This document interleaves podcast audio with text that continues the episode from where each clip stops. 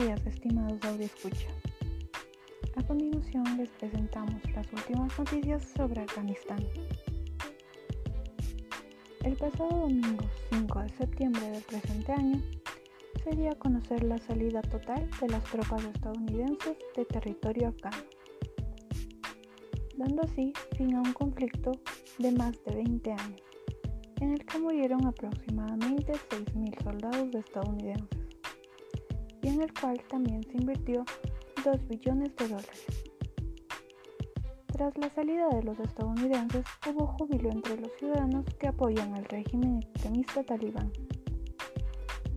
La comunidad internacional llega a ver este suceso como una clara manera de que el tiempo de oro de Estados Unidos está por terminar. Incluso han llegado a comparar la importancia de este suceso con la caída del muro de Berlín. La comunidad internacional también teme por la seguridad de los ciudadanos que no apoyen dicho régimen. En especial temen por la seguridad de las mujeres. Sin embargo, dirigentes del grupo talibán indicaron que se plantea respetar los derechos de todos los ciudadanos en el territorio. Esto siempre y cuando se basen y estén acorde con la ley islámica.